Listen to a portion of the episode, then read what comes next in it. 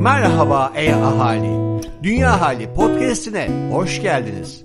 Burada sadece iklim krizinden değil, havadan, sudan da konuşuyoruz. Yuvamız, dünyamızdan bahsediyoruz. O zaman e hadi başlıyoruz. Merhaba Dünya Ailesi, ben Ayşe Margosyan. Sürdürülebilir gelecek için ihtiyacımız olan döngüsel ekonomiden bahsetmek istiyorum bu hafta.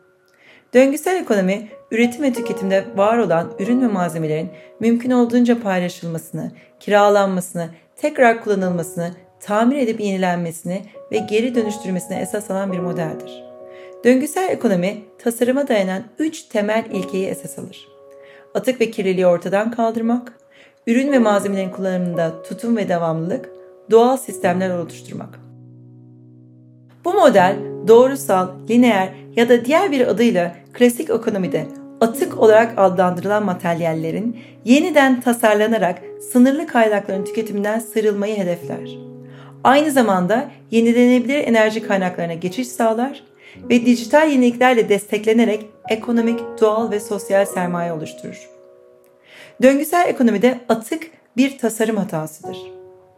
Döngüsel ekonomi ile doğrusal ekonomi arasındaki farkı anlamak için bir çizgi ve daire hayal edebilirsiniz. Doğrusal ekonomide düz bir çizgi üzerinde girdi ve çıktı vardır. Girdilere yani kullanılan kaynaklara, harcanan enerjiye, sonrasında ne olduğu ve elde edilen ürünün yaşam döngüsüyle ilgili bir kaygı yoktur. Kısıtlı kaynakların maksimum üretimini ve dağıtımını esas alır. Döngüsel ekonomi ise bir daire üzerinde girdi, çıktı ve çıktının tekrar girdi olarak döndüğü bir süreçtir. Çıktı bir atık olmaktansa başka bir üretim sürecinde girdi olarak kullanılır. Döngüsel ekonomi doğayı örnek alır. Doğaya baktığımızda hiçbir atık bulamayız. Ömrünün sonuna gelen bitki ya da hayvanlar yaşam döngülerine toprağa karışarak ya da diğer canlılara besin olarak yani başka yaşamlara kaynak olarak devam ederler. Endüstri devriminden beri hakim olan al, yap ve at ilkelerine dayanan lineer ekonomiyle kısıtlı kaynaklardan kullanıyoruz ve toksik atıklar üretiyoruz. Son yıllarda ekolojik kaygılarla atıkların azaltılması, yenilenebilir kaynaklar kullanılması yoluna gidilse de lineer ekonomiyle sürdürülebilir bir gelecek mümkün değil. Şu an mevcut sistemde kaynakları yerine koyabildiğimizden %50 daha hızlı tüketiyoruz. Bu tüketim hızıyla devam edersek doğal kaynak ihtiyacımızı karşılamak için 2030'da 2 gezegene, 2050'de ise en az 3 gezegene daha ihtiyacımız var.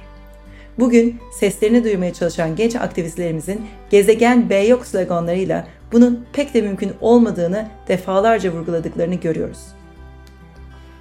Döngüsel ekonomiye geçişle Dünya Ekonomik Forumu'nun tahminine göre 2030 yılına kadar 4,5 trilyon dolarlık ekonomik fayda sağlayabiliriz.